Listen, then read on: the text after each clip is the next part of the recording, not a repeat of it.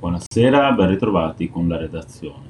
Prevenire e contrastare ogni forma di antisemitismo, potre- proteggere e implementare la vita ebraica in Europa, promuovere attività educative e di ricerca dedicate alla memoria sono i tre pilastri della strategia contro l'antisemitismo diffusa quest'oggi dalla Commissione europea con una prospettiva che abbraccia quasi dieci anni di impegno, fino cioè al 2030 il documento si apre con una menzione del prezzo del sangue che l'Europa ha pagato in questi anni all'odio anti-ebraico, con un riferimento tra gli altri agli attacchi avvenuti nel recente passato contro la scuola ebraica di Tolosa, il museo ebraico di Bruxelles, il Percacher di Parigi, la sinagoga di Halle, un veleno trasversale già diffuso da tempo e che viene evidenziato in tempo di pandemia ha finito per inasprirsi ulteriormente anche nel segno del complottismo.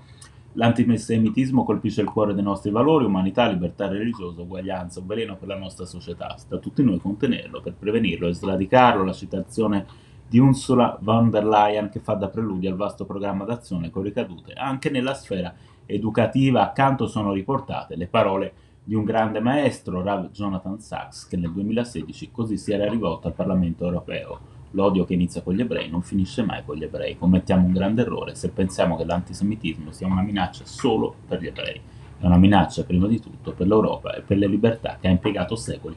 Per ottenere una particolare attenzione sarà dedicata al contrasto dell'odio online con l'istituzione di un network di persone preposte alla segnalazione di contenuti non pertinenti, mentre importanti risorse verranno destinate al miglioramento della protezione degli spazi di incontro e preghiera. Sarà inoltre istituito un polo di ricerca sulla cultura ebraica e l'antisemitismo contemporaneo. Frenare l'antica piaga dell'antisemitismo, si legge nelle conclusioni del documento, deve essere un impegno duraturo nello stesso spazio. Si cita il celebre monito di Primo Levi, è accaduto, quindi potrebbe accadere di nuovo, che, parole che si riporta costituiscono uno stimolo a non dare tregua ai nostri sforzi collettivi. Il documento, disponibile da oggi in inglese, da mercoledì 13 ottobre, sarà diffuso in tutte le lingue dell'Unione. Grande soddisfazione ai vertici dell'ebraismo europeo per l'iniziativa Moshe Cantor.